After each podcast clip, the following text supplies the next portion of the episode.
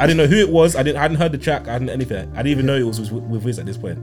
So came to the studio, walked in, and it was all dark. And I saw a couple of brothers in the room. So I'm just going around saying hello, hello, hello, hello. I sat down now. I looked up. I was like, wait, bro, that's Wizkid. and I was just like, mad. And then yeah, PJ said, all right, let me play the beat. I heard the beat, and I was like, okay, cool, we're in. And that was Money and Love.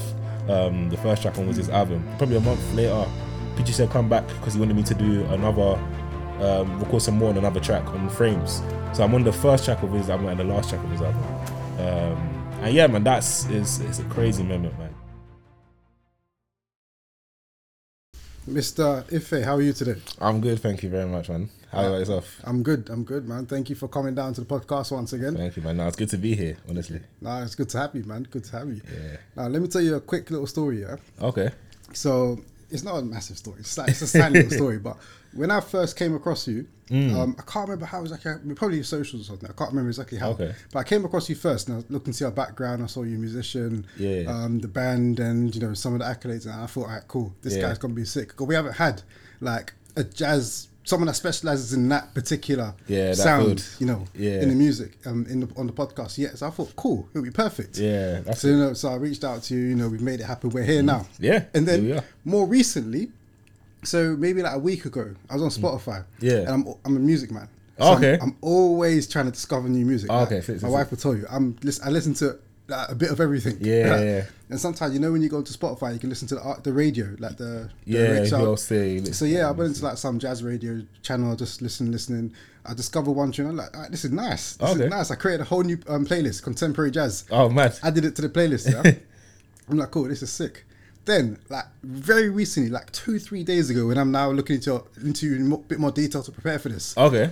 um, I realized, wait, I said, wait, me on the track? I said, this guy is part of Ezra Collective. Oh yeah, yeah, yeah. And that's that's the song I added. That was the first song added to my new Oh, playlist. mad. Ego Oh. Killah. Okay, okay, sick, sick, sick, sick, yeah, I sick, like, that's a tune, man. Yeah, Oh, nah, I, man. I didn't even know. I didn't Yeah. clock until I knew like your background very generally. But when I started, oh, but you know Ezra. yeah, I didn't That's know mad. that part, and I was like, oh And my that's a big part of it as well. So I'm, like, I'm a new school fan. Ah, oh, shit, it's good. It's good that came about, man. Nah, yeah.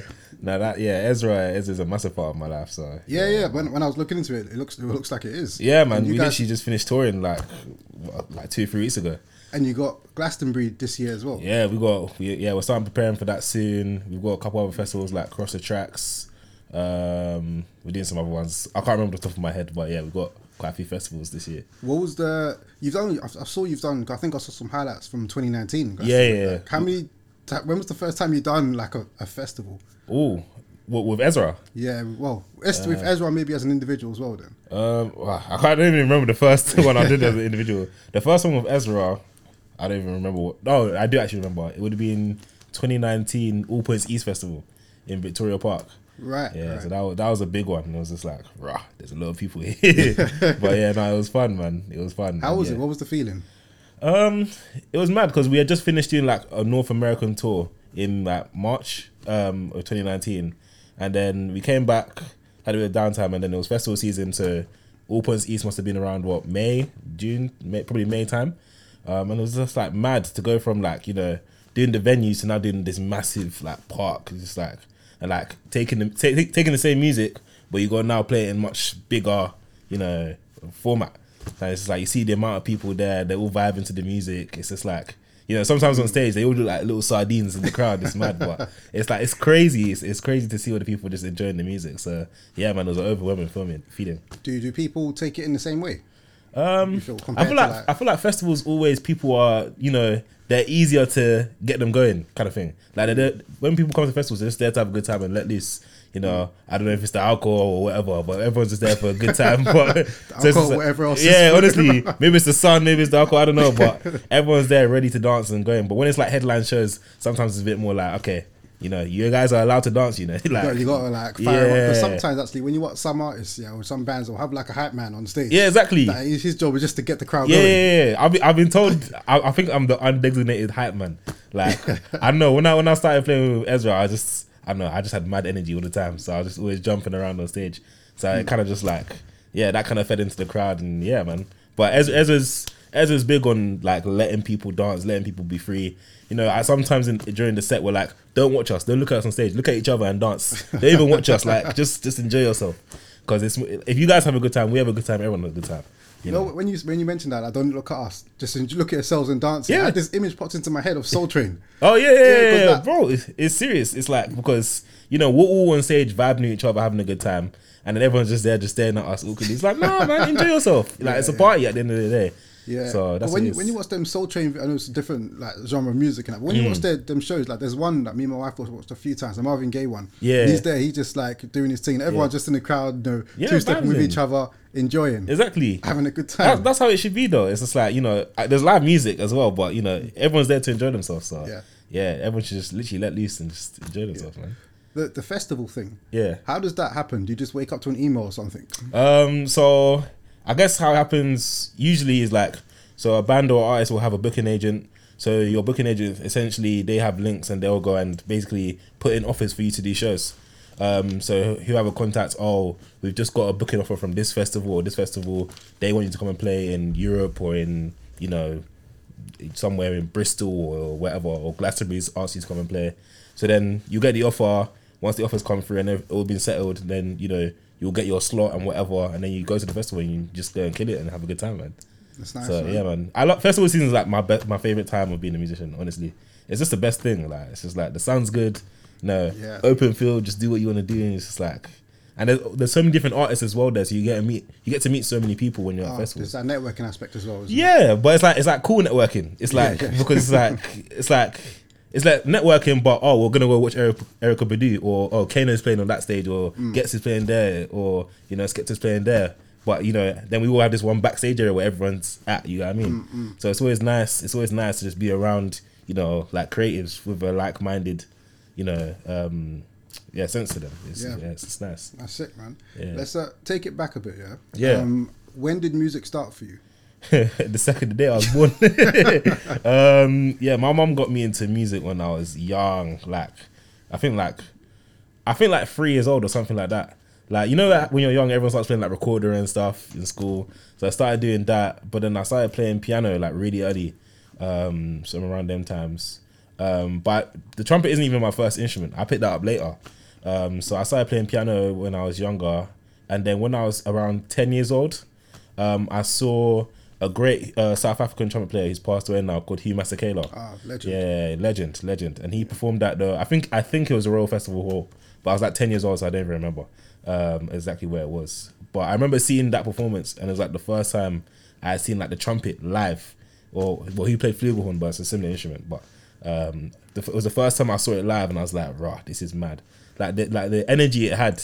It, I don't know. At that age, it just it just it was it was drawing me to it. So then, as soon as I finished that concert, I was like, "Mum, I want to start playing trumpet."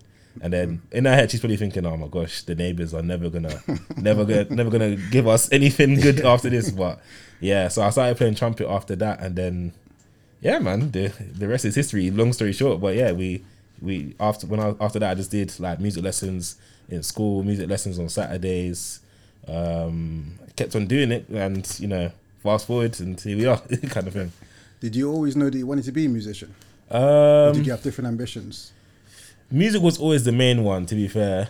Like my like when i was younger my schedule was like monday to friday school saturday music school sunday church. That was basically what it was. So it was like you know play football here and there but you know it was never like oh you know try to be a footballer and a musician or something like that. Music was always kind of the main thing you know, I have Nigerian parents, so obviously they're like, ah, it's not a proper job now. Go and do, do, do, do, do. and this, but you know, they start to relax after a while. So yeah, music was always the main, the main one. So And you speak. Your mum took you to that Hugh Masekela show, isn't Yeah. it? Yeah. Yeah. So, like, how important were, were your parents and in you oh man, becoming the person you are today? yeah, honestly, like literally, and it's and it's funny that you say that because the older I get, the more I realize how much they had the impact on me when I was younger. But obviously, when you're younger, you don't really realize. It's like my mom, like actually no, my dad would always play um Fela Kuti all the time in the house, Ah, all the time. Like his ringtone was "Water No, no Enemy." Yes. So I remember always hearing this song, like, why is this your ringtone? And then I heard it one time when I was out, and I was like, oh, so this is what this is.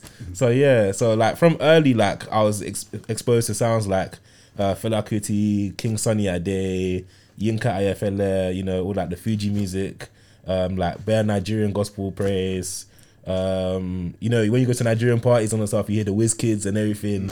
So like that music was always around me at like a, quite a young age. So it's kind of it's kind of when I was I was thinking about this recently. It's kind of come full circle. You know, so some of the people I've worked with now and some of the people I listened to when I was growing up. You know, it's the same. And so, so that's why I was realizing how much of an impact they had on me when I was when I was that age. So yeah. It's quite interesting how when you're young you soak up so much and you don't Yeah. even realize it till later. Yeah. Because I feel like that's why I love some music so much as well. Like my parents, my dad was a DJ. Okay, So sick. he was always the one at the parties spinning music. Yeah. So he Yeah. was playing. I'm from Ghana. He was Okay. playing like the Ghana High Life. Yeah, yeah, them yeah, tunes and yeah, the, the adults love it. Yeah. And then he'll put on. He had like the Ghana High Life. Then he'll play like the the 80s, 90s kind of the 80s kind of disco funk. Yeah, yeah, yeah. then Yeah. my mum was into like her 90s R&B. Oh, okay, So bruh. growing up, yeah, and then there's gospel playing all the time as well. But growing up, this is the music I was exposed Yeah. to all the time. Yeah. And now that I grew up, people say I've got like an old man music taste. But because of that, yeah, this, is what, this is what I like listening to. Yeah, like yeah, listening it makes sense. It makes lot more. sense, man. We just soak it up in it, and then you. Yeah, and it just it forms your personality. It forms everything, you know, and like. Yeah, it just I think I think I'm kind of of I've got like an old man's music taste compared to the people like that around my age that, that they listen to now. But it's just like I kind of approach music in a different way from a lot of people my age. I think so at least. So because of that, you know what I mean. So when did um, the music really begin to take off, off. for you? Um, uh, when did it? In my in my recent memory, because I kind of it all gets a bit um messy. I can't remember everything, but what I remember quite vividly was 2018 was quite like a big year. I was just like, okay, well, I guess I'm a professional musician now, kind of thing. So I started playing in 2018 uh, with um, a drummer called Moses Boyd. Um, he's an amazing drummer from South London, uh, in that kind of like UK jazz kind of vibe. Um, he had known me through this Saturday music school called Tomorrow's Warriors, um, which basically teach young black uh, people and uh, have an emphasis on young girls as well learning jazz music. Um, so I used to go attend there on Saturdays, and um, he also attended there, but he's older than me, so he, he wasn't there when I was when I was there, but he knew of me from being in that bubble. Um, so yeah, he called me to play with his band, and that was like the first like, okay, I've got a gig. Like, Yeah. like I've been doing like because it's basically freelance work, so I've been playing with a bunch of different people here and there, but that was like the first like, you know, I was like in his band for a minute. So he like mentored me and like because I was quite young then and brought me up, and it was like, yeah, man, this was fun. He taught me. We did our first gig in Cheltenham, Cheltenham Jazz Festival. Um, we did some gigs in France. We did some gigs in, I believe it was Italy or something. We did some festivals in UK. Um, and yeah, man, uh, still to this day, I talk to Moses all the time. But yeah, man, it's like he, he proper like helped me get up when I was when I was younger. Um, as well as that, I played with um, Dele Sosimi. Um, he played keyboard for Fela Kuti actually. Wow. So it was like that was that was a bit mad for me when I did that. And I was like, I was like to my my mom and dad like, check this out, I'm playing with Dele Sosimi. And it's like, who's that? I was like, he played keyboard for Your Fela, dad must have been Yeah, it was just like they, they came to the show and it was like it was sick. So I was playing with him for like a good while. We did like shows at Jazz Cafe, um, a bunch of different shows, different festivals. But that was fun because it was just nice to play like Afrobeat and play Fela's music as well. You know, from growing up listening to that to now actually playing it with somebody who played with Fella. So yeah, that was that was a great experience for me as well. Um, so yeah, those are like the main ones that I was doing around that time in 2018, and then from then on it just kept on kept on rolling and rolling and rolling. Yeah, yeah. So when did you go from performing with like um, Moses and I forgot the name of the keyboard, Uh, Dele Sosimi, uh, Della. Dele. Dele. When Yeah. did you go from performing with like Dele and Moses and maybe some other freelance gigs to Yeah. to Ezra? to Ezra. So Ezra started in 2019. Um, so in 2019, that was the first time. So I'd known Femi. Femi's the band leader, the drummer for Ezra Collective. Um, I'd known him through Tomorrow's Warriors as well, actually, and another organization called Kinetika Bloco, which is like a summer school, uh, again focused on just teaching um, young kids horns and drums and teaching them all about cool music.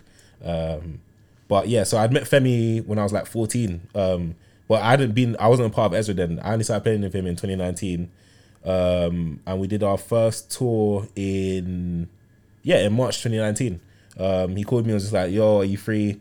Um, do you want to come and play with us in America? So he did our, that was my first time going to America touring. I'd been there before, like on holi- well, holidays or whatever. But um, I never toured there. So it was like our first one. I was like, wow, I felt like, a, yeah, this I made it, even though we definitely had not made it. But it was just like it was like sick, just being like, yeah, going LA, New York, yeah, I'm touring with the boys. It was fun. It was fun. Um, so yeah, we started touring with them from 2019, and after that, yeah, we did like festivals. We started off with All Points East, as I said earlier, and then did a bunch of different festivals, Glastonbury, Green Man Festival, loads of festivals that year. Um, and I've literally been playing with them ever since. Yeah. So that two, 2019 tour, and then all these other shows and festivals you've been doing in that Mm. Yeah. time was that was all under the Ezra name, right? Yeah, yeah. So that's um so Ezra's a five piece band, a jazz Afrobeat band. Um and yeah, it's, it's that's Ezra. So it was an Ezra collective North American tour. This is Ezra at Glastonbury, Ezra at this. So yeah. Yeah. Because I asked, yeah, because I'm wondering, was Ezra a thing before? Did you join like after it already formed? Or? Yeah. 'Cause I was thinking, how do you like go from 2019 forming a band to tour in the US? Oh no, yeah. So Ezra was already a thing from ages ago. Like, so I think Ezra. Uh, wait, it might have been. It was t- our ten year anniversary. Was it this year or last year? I can't remember. It was recently been ten years, I think. Um, so they had been going way before I joined. Um, so even prior to when I joined, I think 2018, they had played Islington Assembly Hall in um, well in London, uh, and they had you know made songs with Jorja Smith, Loyle Carner. Um, so they're already like rolling, like it was already big. But I just joined in 2019 Right. um, later because um, they were just looking for a new trumpet player to come and join. So yeah, so I, I came in and yeah, just kept kept the ball rolling and and here we are. Nice. And then you come from another US tour a few weeks ago as well. Yeah, so we just finished. Um, we toured um, Europe and UK in February, and then we did a, a tour of Asia in March, and then just finished our US tour um, in April. And yeah, we just now we're just preparing for festival season. So yeah. Nice. What's been your favorite show? Ooh. On, on those, because these different tours, Asia, Asia, what was that like? That must have been That very was amazing. man. different. Was it the first time you've toured Asia? No, it was our second time touring there. Actually, we toured there in we toured there in 2020, right before the pandemic. Like I thought, yeah. when I say right before the pandemic, I mean right before the pandemic. As in after that tour, I came home and the day after was when lockdown happened. Wow. Like literally, like places were getting shut down as we were leaving them on that tour. Right. So we, so yeah, it was it was fun. But um, yeah, no, Asia's amazing. Like we played in Osaka, we played in Tokyo, played in Thailand, um, played in Hong Kong. Um, so yeah, man, it's just people out there really love jazz music and really like our music, and it's just mad seeing different people from different cultures, you know, listening to our music, and it's kind of it's kind of liberating because obviously it's all instrumental music, so we don't have lyrics. So it's like when you're in a different country, there's not that awkwardness of oh they don't speak English or whatever because it doesn't matter because there's no lyrics. So yeah, it's always nice to seeing different people from different cultures vibing with our music. So yeah, What's been your favorite show you've done? of that tour or since well favorite show of the tour we've done this year. Oh, I don't know. Maybe we did a sick show in Brussels, AB in Brussels. That was a good show. Um, we played um, um, what's it called? Hammersmith. Um, Hammersmith is it Apollo? Yeah. Uh, yeah. Uh, we played there. That was our London show, um, which was really yeah. That was a great show, man. And, it was a massive, massive like um, marker for us. It was like six thousand people in London that we can play to as instrumental music, which is like jazz music, which is like niche, whatever. It was like that was a big moment. So yeah, man, that was that was another highlight of the tour. I don't I don't know if I have like a favorite show, but there's different favorite moments. Yeah. Yeah, so those are some of the the favorite moments of those tours. That Apollo, was that is that the biggest show you guys have done? That's yeah, that's the biggest headline show we've done to date. What was that like? It was it was you know what it was? It was it was interesting and I was talking to the boys about this because it was a massive occasion, but at the same time it didn't feel different to the rest of the tour, which is a good thing. Because a lot of times on tour you can be like, oh, you know, Manchester, uh, Liverpool, uh, Nottingham, da da. Oh, London show. All right, time to go. But it was like more. It was this time. It was more like we had given every show on that tour our all. So when it came to London, it was just okay. Another day, give it your all. You know, rather than like okay, fifty percent energy and then London show. Like now, let's give it hundred. So it was an amazing occasion, and it's just after that, at that point in the tour, because it's the last show of the tour, it's just nice to see familiar faces in the audience. Like you're home now, you know, my mum and dad are up in the top, you know, can see a couple friends in the bottom. So it's just like it's always a nice like homecoming after the end of the tour to just come to London and you know just play in front of your friends and family, really and truly, and a bunch of other people that you don't know. But but yeah, but, Hey, yeah. What's that that tour life like? Yeah, it- man, it's it's interesting. A lot of people have like like wrong opinions of what they think touring is. They feel like, oh yeah, private jets, do this, this. You don't know. It's a bunch of like service stations and long drives, man. But um now tour life is amazing. Like it's it's tough. It is tough because it's a lot of like if if I break it down, you basically do a show, then the way we did it, we did a show, and then you sleep on the tour bus. As you're sleeping, you're driving to the next place. So then you wake up in your next destin- destination, and then you know shower, whatever, do another show, then then drive to the next place. So there's a lot of traveling, um, and it can get quite tiring. But at the same time, when you walk out on stage and you see people like you know that are so grateful and have bought tickets to watch you perform, it's just like it's it's a different kind of feeling. You just feel grateful. You know, you just feel grateful, like wow, this is this is mad. Like, why are you paying money to see me? you know what I mean? So, yeah, it's crazy. Yeah, and then as an individual, well, you as an individual and also Yeah. as a band. But when I'm looking into your background, I see you've got like a number of different, like a few different standout moments. Um, Mm. There's a so one of them I saw would be um, like the touring, Yeah. the US tours, the Glastonbury's, that kind Yeah. of thing. Another one, which was quite recent, you've played with and collaborated with quite some big global, Yeah. some global artists. Yeah, yeah, yeah. I actually pinched myself recently. I was just like, right, it was actually me. yeah. Like recently, you was on WizKid's album. On Yeah, a cou- on- yeah, man. On a couple of his tracks. Yeah, yeah. That was that was that was a surreal moment, man. That was that was actually nuts. um, yeah, how that came about. Um, P2J, who's um, a, a Wiz's producer, P- P2J is a grime legend, Man, man. he's- Han- hands in the air. but he's been, but this is what I'm saying. He's been doing everything from time. He, But he's I, evolved though from that Yeah. to, to the Afrobeats. I remember ages ago, maybe it was like 2010. He was doing um, he made a beat for "Don't Jealous Me" for one of his songs that he was doing back then. And it's just like mad. that He's gone all the way from there. The to, like, transition, now. wow. Yeah, man, and it's good. It's finally good to see him get his flowers, man. Yeah. you know, because he's such a talented and skilled producer, man. So, yeah, so he was he was making. It was in the process of making Wiz's album. Um, I think they were they were they were quite free. Like they'd done majority of the work on it, um, but he just wanted to add some extra, you know, sprinkles on top of a couple tracks. Um, so he was looking for a trumpet player. Um, so I think he put it on his Instagram or whatever. But I'd actually met him um, through a mutual friend called Gayton, who's another producer, um, at Gayton's birthday. Um, so Gayton kind of hooked it up and put me in touch. Um, and yeah, I got to the. He said, "Okay, pull up to the studio." Um, Wiz likes to work late. It's always late studio sessions. we like, time? oh, they could. I think I got there at eleven p.m. Yeah. or something like that. I probably didn't leave till like four or five in the morning. Wow. Um, but um, yeah, so I pulled up to the studio, and I did. He. He, P2J didn't actually tell me who it was for. He just said I need a trumpet player for a studio session. So I said, um, yeah, I'm free. So he told me pull you up. didn't even know what to expect. I didn't know. I didn't know who it was. I didn't. I hadn't heard the track. I hadn't anything. I didn't even know it was with, with Wiz at this point. So came to the studio, walked in, and it was all dark. And I saw a couple of brothers in the room. So I'm just going around saying hello, hello, hello, hello. I sat down now. I looked up and I was like, wait, bro, that's Wizkid. and I was just like mad.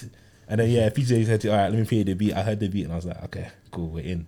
And that was Money and Love, um, the first track on Wiz's album.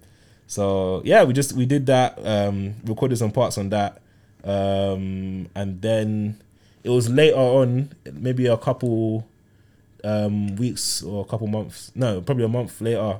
PG said come back because he wanted me to do another, um, record some more on another track on Frames. So I'm on the first track of his album and the last track of his album. Um, and yeah, man, that's is it's a crazy moment, man.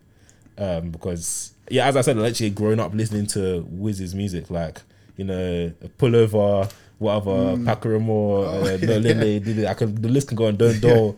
I remember Don't Dull on my days. I remember when I first heard that song. I was in the barbers and I was like, that, that was like when I was younger. They was always playing this song and I was like, I was like to my dad, what song is this? And he was just like, ah, it's Wizkid. And I said, cool. And then when I heard it later, I was just like, ah, okay, I understand. But yeah, man. Did he record that in London? Uh, the, The- his album. Yeah, was it all recorded in London? Um, I believe a lot, the lot, a lot of it was recorded. in so like, your your stuff was in here in the UK. yeah, yeah, that was that was in the UK. Yeah, so yeah, man, it's, it was an amazing experience. And then from then on, um, after that studio session, Wiz asked me, "Oh, I've got some shows coming up. Um, I want some horns for the shows." So he was asking me if I'm free to do the shows, and I was like, "Yeah, of course." So then that's how I ended up touring with Wiz as well for a bit. Um, I, that was towards the end of last year that we did a Oh, few so shows. that was that off the back of his last album. Then you were touring with him. Yeah, so we did the studio session. Um, how did it happen again? Yeah, so we did the studio session, and then during that session, he was like, "Yeah, I want some horns for my shows," because he he had a show in Toronto coming up, he had Um, Toronto, he had Amsterdam, Paris. Um, he had something to. He had a roundhouse show in London, um, and then he had uh, Madison Square Garden in New York, which was mad as well.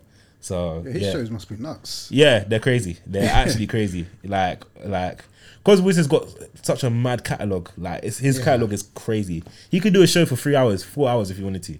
Which it was Hmm. like so. We actually had to like like play half of songs just so we could get through. Yeah. You know, enough of the bangers. Yeah. Like, oh man, like you don't want to do a back to back with Wiz. I'm telling you. man. Yeah, you know, whenever whenever um the family get together, yeah, Yeah, we always have this the debate, the Wizkid and um, Burna Boy. Oh yeah, the classic. All the classic debate. Yeah. But then the thing with Rizky is what you can't deny is that he's got that long. He's been around for so long, He's and so he's been long. top of the game. Yeah. From like when he first entered it's crazy. for so long. Yeah, and, to it's like any that- Nigerian party, it's you will hear Wizkid there, like Yeah, anything, anything. So yeah, no, he's been doing his- his thing for time. I mean, Burna's been doing his thing for time as well, but it's just like like Wiz's catalog is just is is It's crazy. long. It's, It's long. crazy. Yeah, What's it uh, in the studio? I've always said like um, I've never let's say been in a studio session like that. Like Yeah. when when you know like when um when you know like a, a banger like the the tune has been made. Like, yeah, What's Uh, the vibe like? For example, you done the first track.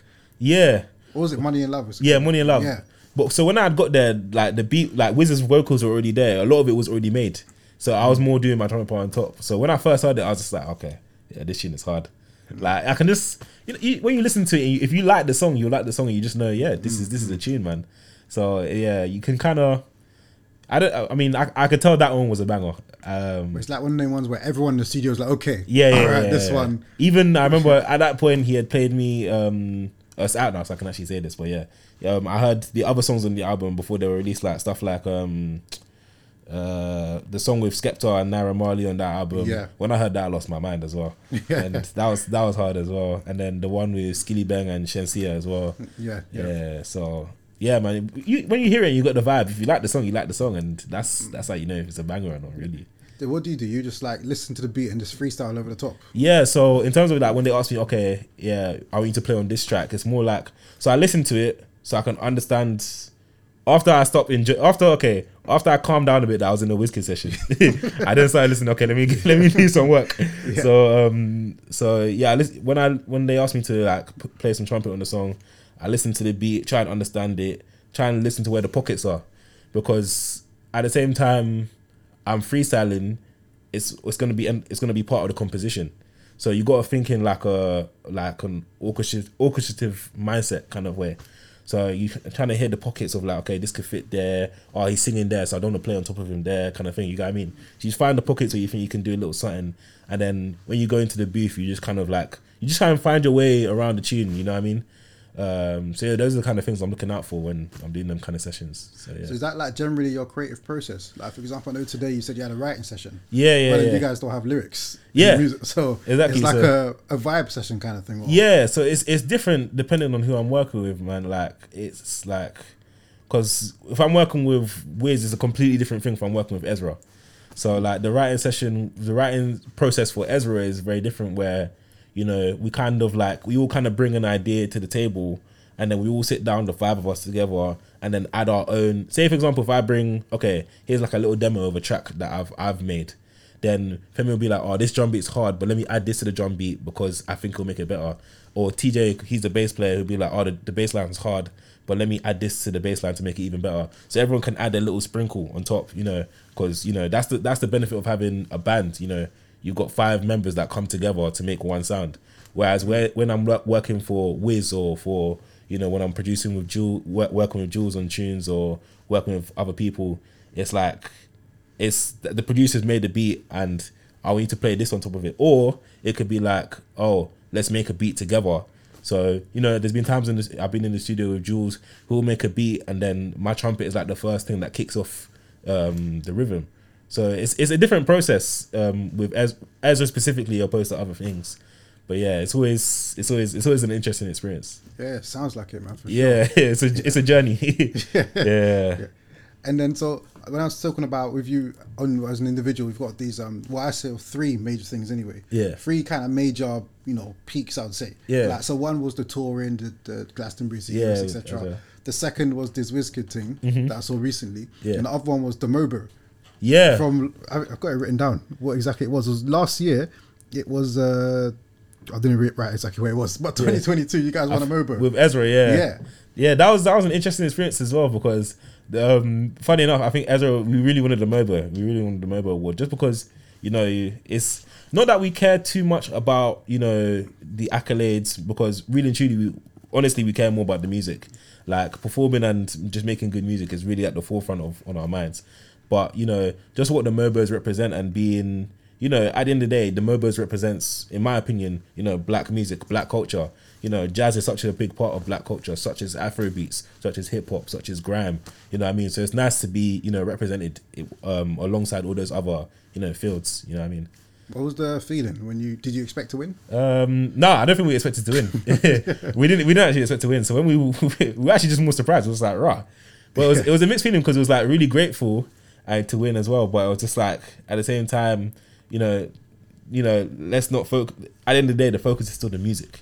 You know, at the end of the day, the music is what allowed us to win that, and the music is what's got us to where we are. So you know, it's very easy with like awards to be like, oh, I want to make sick music so I can win a Grammy or win this or win this, and it's like that's actually counterproductive. You know, the way it should be is the greatest music that people that focus on the music. That's when when they win these awards, and it's not because they're trying to win the awards, it's because they're trying to make good music. Yeah, it's like don't lose sight of Yeah, what of- got you there in the yeah. first place. Don't lose sight of trying to make amazing good music. Exactly. That's the main most important thing. At the end of the day, if I had to pick, you know, if I had to pick, you know, headline Glastonbury or win a Grammy, I'd pick headline Glastonbury. Really and truly, hmm. that's the, that's a memory that will stay with me much longer, I'll be in front of my heart than winning an award. An award would be great on the shelf, Mm. but you know, that's a memory. That's something that I've, you know, you know, you're you're sharing a live, a live show is an experience with people. You know what I mean? So you're sharing the experience with people, and the, the amount of times I've been on tour, it's just like people come back to me afterwards and be like, "Oh, I'm gonna remember this for the rest of my life. It was an amazing show, it was an amazing experience." And it's it's mad that something I've done has now given them a lifelong experience that they can remember. So that I think that's a lot more precious to me personally. Yeah, that's So, sick, yeah. man. Uh, what role has failure played in the person you are today? Oh, failure. If it has played a role. Uh, um, I guess I guess I don't think I've I've failed at um things, but there's definitely things where I wanted to go for and it hasn't happened first time, or like you know, I, I guess an example like say for example if if someone um if if someone does a track, for example, okay, say if um P2J when he when he was looking for a trumpet player for those sessions, say for example he found someone else rather than me. In my head, I'd be I would have thought in my head, oh, so what could I have done better to try and you know get myself in them scenarios, or should I have networked better? Should I have a bigger social media so people understand who I am? So I guess it's more just like learning opportunities, or like um okay, this is a good example actually. Um, there was a show we did with Ezra. Um, it was it was in Troxy. Um, I think it was in twenty twenty two or 2021 maybe actually. And the um the front of house speakers um broke halfway through the gig. Or i think it was it was either that or the sound desk like rebooted during the gig. So basically we started we were playing and we were in the middle of a song and nobody could hear anything in the audience. So then we basically came off stage and came back on um whilst they fixed the problem. Um and then in that moment you can kind of think like oh the gig's ruined you know the whole momentum of the gig is thrown off you know. But if you let that get to you, you know, you still got this has happened early in the set. We had an hour set. This was probably a minute fifteen that this whole thing cut off. So we came back on stage and we still got what like forty five minutes left to play. And if that's in the back of your mind, thinking, "Ah, the gig's done," you know, we should have fixed the sound before the show.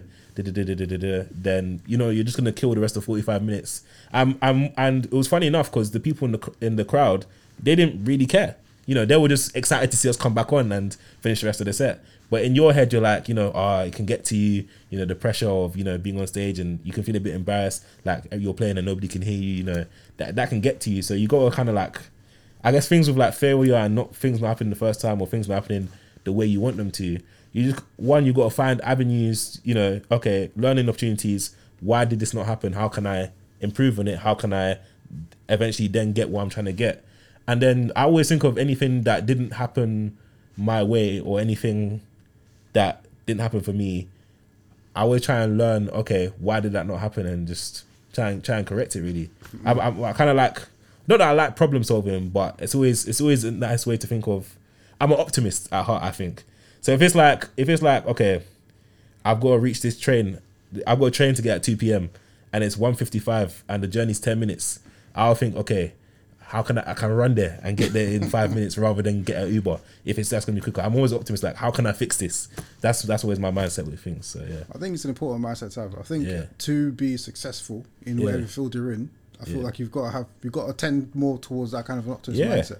because you know, especially in like this creative mindset, nobody really cares about you until they do.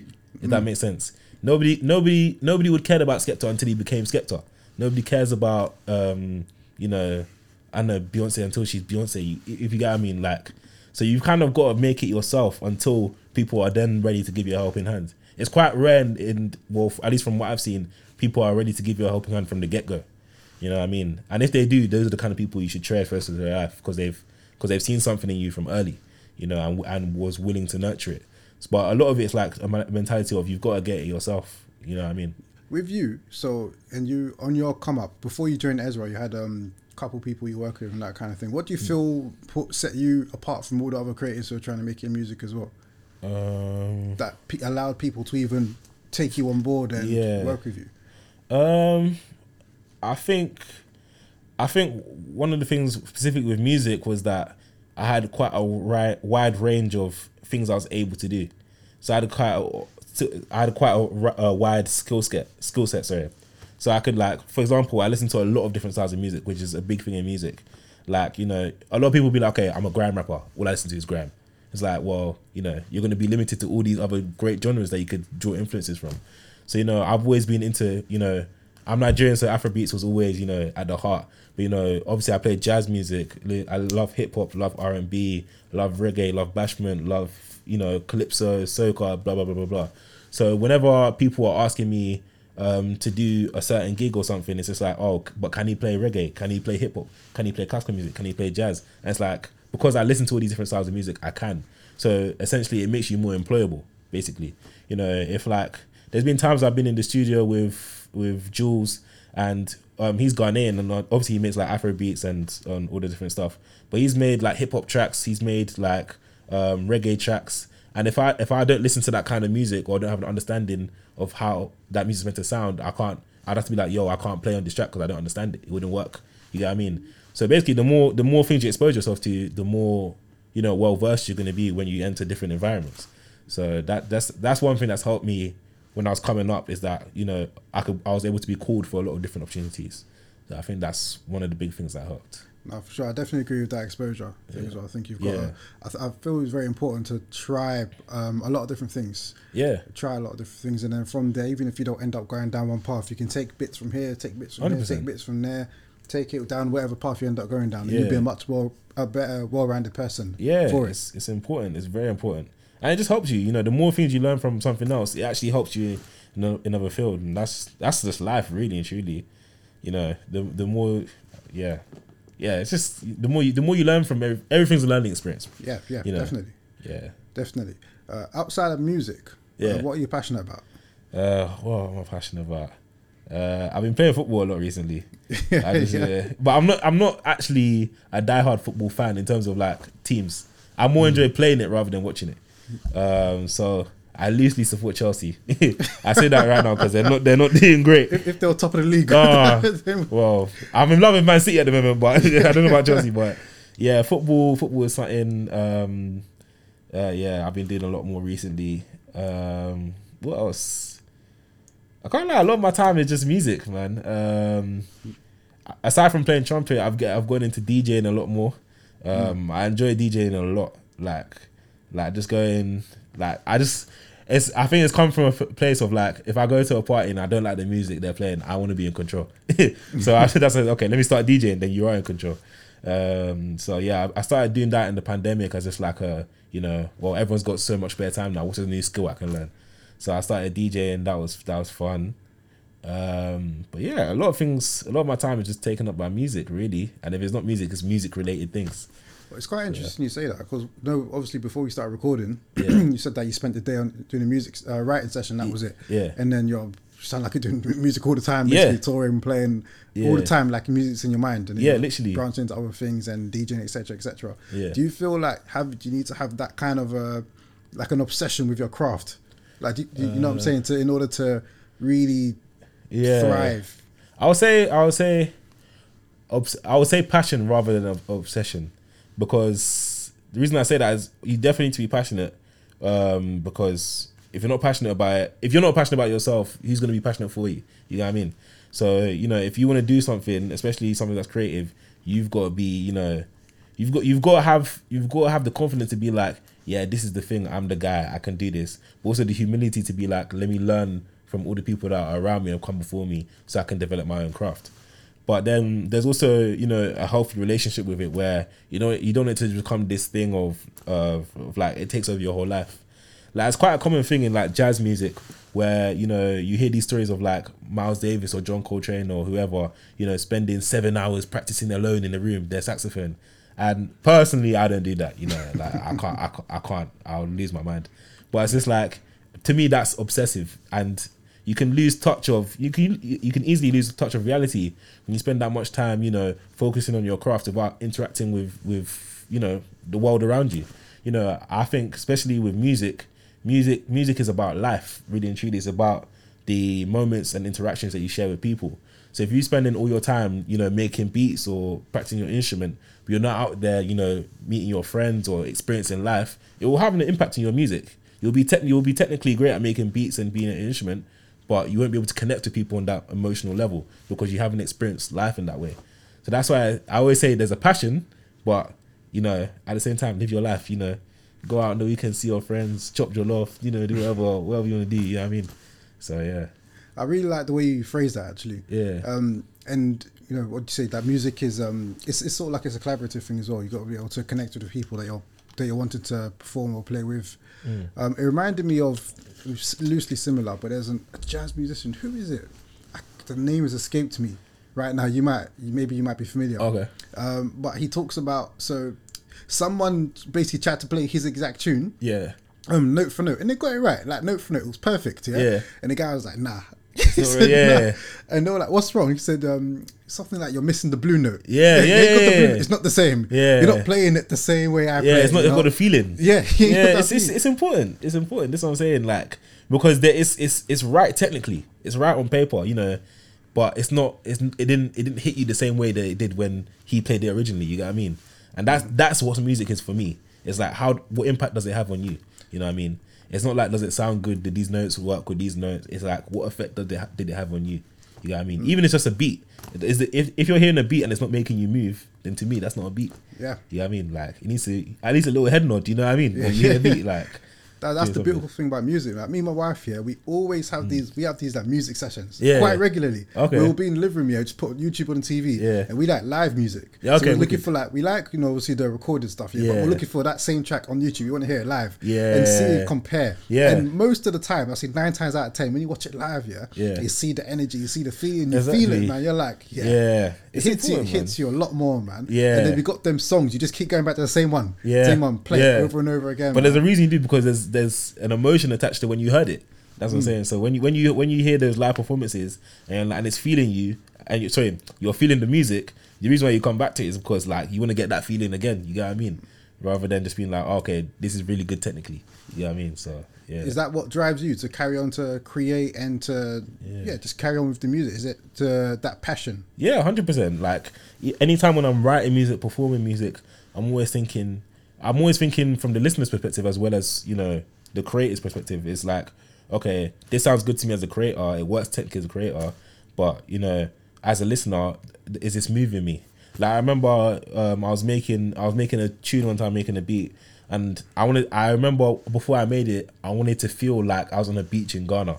I was in Ghana in uh, 20, like early December twenty uh 2022 yeah just last year um and i just had it was just a beautiful experience just being on the beach like the sun's there like ghanaian beaches are amazing. Uh, so like i just wanted to have that feeling again. So i wanted to make a song that gave me that life experience you get what i mean? So it's always and when i'm playing live it's the same thing okay if i choose to play this note how's this to make people feel? What kind of impact it's to have? Or if we're to play this beat how's it to make people feel? Are people to dance? People to cry? Are people going to laugh? Are people to you know what i mean so it's always just like you know what what effect is this having on everyone else so yeah Nice man. Um, how do you see music, particularly the jazz scene? Uh, Mm. I guess that isn't as big right now Well, maybe it is, but just in my world. Yeah. it's not as big right now. Um, That's when you- a weird one, yeah. when you compare it to like the maybe Afrobeats and Yeah. uh, rap hip hop, but again, I my world's a bubble. It might No, not, you, it might you, not be correct. You're right. yeah. But how do you see the? I don't know. Do you see or envision that changing in the future? Uh, Maybe based on your experience with Ezra. Yeah, man. Um, I mean, yeah, I can't lie. From from what we're doing, like it's even exceeding my expectations. Like playing, that's what I'm saying. Playing um Hammersmith Eventim Apollo, um, which is a six thousand roughly cap- capacity venue for a jazz band was like mad. It was like more time you'll be playing these small little jazz clubs, you know, underground places, you know, with like if you're lucky, hundred people there you know. So we did what uh, we did a madness. So yeah it, it- i guess it's just keep growing keep growing and keep growing. And the day i see like a jazz band in the stadium i'll be like okay wow. Now now we've gotten somewhere you know what i mean? So um but yeah i do think i mean yeah afrobeat is definitely like in fashion now you know there's a lot of people who don't make afrobeat who have now started making afrobeat because it's in fashion you know you don't have to force it but it is what it is but um yeah um I think it's just good to see, you know, it's beautiful to see Afrobeat taking its taking its shine, man. Because at the end of the day, you know, Afrobeat is a very, very Afrobeat as a term is a very broad genre. You know, because at the end of the day, you've got you've got you've got Afrobeat, which is like Fela Kuti. You've got Afrobeats, which is like Wizkid, Burna Boy. You've got Amapiano in there. You've got you know Ghanaian High Life, which is Afrobeat. You've got Fuji music. You've got like Nigerian gospel and praise, which is still Afrobeats, kind of on the subcategory. You get what I mean? And it's the same thing with jazz. You've got like swing. You've got like bebop. You've got like New Orleans jazz. You've got like UK jazz as well, like Ezra and do. Um, you know, you've got so many different things within these categories. So it's just nice to see all this music from different places getting it shine, really. And I'm always, I'm always just a believer of good music will always find its way to good is. So there will always be an audience of people who like your music if it's good. You know what I mean? Yeah, that's it, man. Yeah, That's it. That's yeah, that's what it's about, man. Uh, what's next for you as an individual? Um, so I'm releasing an EP hopefully at towards the end of this year. Um, that's uh, under my own name. Um, so yeah, just been working. Well, it's actually finished, but just working on the rollout of that. Um, and yeah, just doing more shows around that and getting some shows towards the end of the year. And yeah, just showcasing that really. Nice. Yeah. And then to wrap up, Yeah. what advice would you give to anyone that's trying to succeed in their craft, who's trying to drive a change in Mm. their life or in their community? um, be disciplined be disciplined with yourself make sure make sure you educate yourself about all corners of your craft whatever it is you need to gain the knowledge so then the, you're able to use the knowledge for yourself to then better what you want to do. That's that's the best way i could put it. Educate yourself so that you can do what you want to do better. Uh, i think that's that's the biggest piece of advice. And don't be too hard on yourself but don't give yourself an easy time at the same time. Push yourself but then be kind to yourself you know what i mean?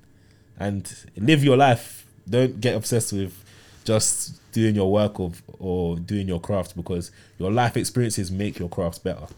Hundred percent. I'm a big believer in that. So go on your holidays and do what you need to do. But you know, what I mean, yeah, That's it, man. Yeah, and don't, don't you don't need to spend seven hours in your room trying to yeah. that. But if you need to do that, you need to do that. But at the same time, spend Maybe- seven hours chilling after or something.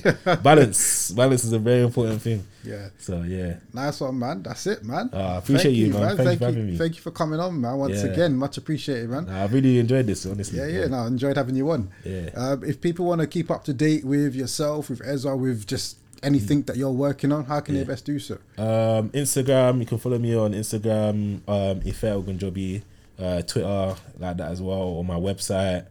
Um, Ezra Collective is the same thing. Ezra Collective is on Instagram, Twitter, Facebook, websites, all the all the usual stuff. Perfect. Yeah. All right, man, nice one. And have you got any final words you want to share or? Uh, nah, man, everyone just enjoy yourselves, live your life. make sure you live your life, live it to the fullest, because life is short. So yeah, That's it, man. Enjoy yourself, live your life because Yeah. life is short, man. You heard it here. All right, cool. So thank you for coming on once again. Um, if you haven't, if you're listening in, if you haven't subscribed, please do subscribe, like, and share the podcast. It helps us to get these voices out as far and wide as possible. So please do like, share, subscribe. Leave us a comment or a review wherever you're listening to this as well. Like it helps immensely. We're trying to interview 1,000 Black British change makers, and that helps us immensely in getting these stories and far as far wide as possible. So please do. But that's that for now. Thank you for tuning in, people. We had Ife Ogunjobi on the podcast. And for now, we're out.